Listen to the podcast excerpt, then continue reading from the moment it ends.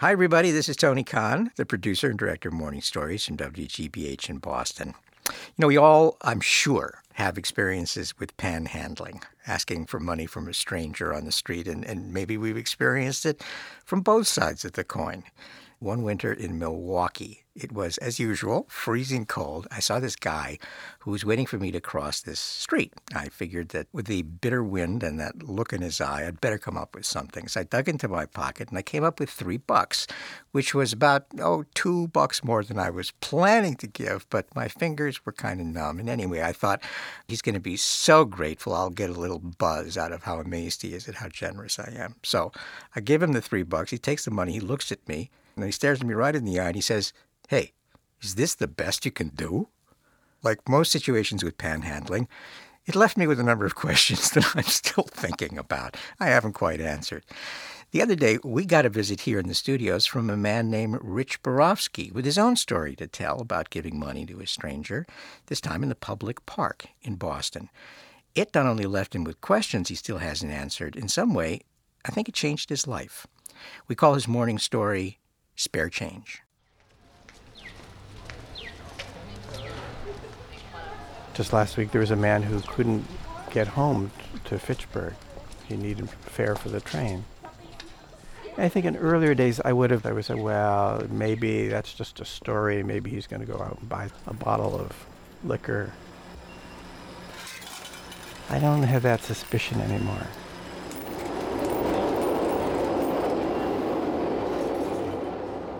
A few years ago, I was attending a conference downtown in Boston. And during the lunch break, I decided to go for a walk in the public garden. It was a beautiful spring day. I knew there was a statue over there of an angel. Beautiful, huge wings, just starting to land on this pedestal. The statue, by the way, uh, is a memorial to a great um, philanthropist. And the two cornucopia on either side is a symbol of plenty and abundance. Then I saw ahead of me on a bench a man, dirty. He had a large paper bag, looked like it was filled with clothes. He didn't have plenty from most anyone else's point of view.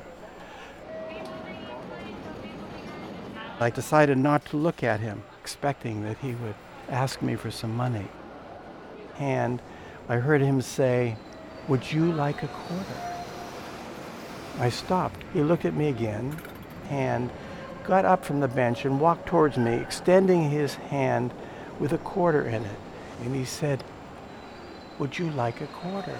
Was he offering me a quarter? Was he making fun of me? And he put the quarter in my palm. And I looked at it, and I could see his blue eyes were smiling. So kind. I felt disoriented. I was the one who was supposed to be giving him something. So I reached into my pocket, I took out of my wallet, and I took a dollar. And I said to him, "Here, I would like to give this to you." He looked confused. Then his expression changed. He took the dollar, and he said, "Okay. Now I have four more quarters that I can give away." Delighted. And he turned around and walked back to the bench. I went about another twenty steps, turned around and looked. He had uh, disappeared. And his bag was gone. I looked on the street. I looked around that part of the garden. And I couldn't see him. Any trace of him. Who was he? I looked back at the statue. It was so beautiful, so kind. And that's what made me think, oh, oh my God. I told this story to my youngest daughter. She took twenty dollars of her own money, changed it into quarters, and walked around Harvard Square giving quarters to people and saying to them, "Please pass this on." Some people were suspicious, as I had been at first. But by the end of an hour, people all over Harvard Square were coming and going up to strangers, giving people quarters.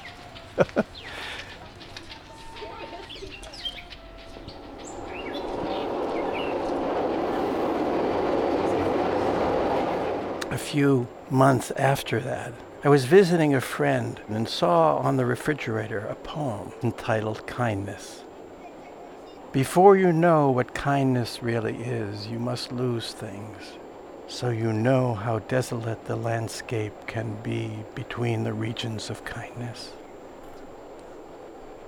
Only kindness makes sense anymore. Cast thy bread upon the waters, for thou shalt receive it after many days. Who knows? Who knows who he was? He had nothing but kindness.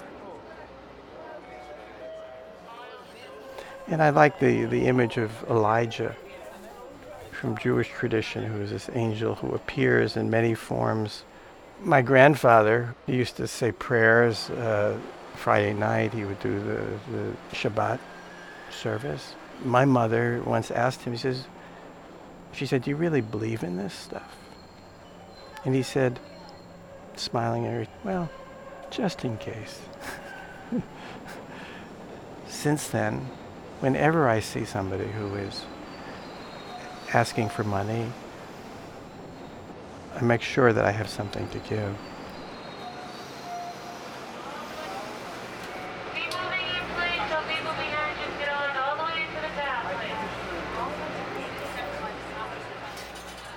That was Rich Borofsky with today's morning story, Spare Change. And I'm here with Gary Mott. Tony, what about you? Do you believe in angels? Do I believe in angels? No, I don't think so. But I do believe that, that everything we think of in religious terms as some other place that would be better is probably a way of describing some part in ourselves that maybe we could get to, that maybe heaven is actually next door.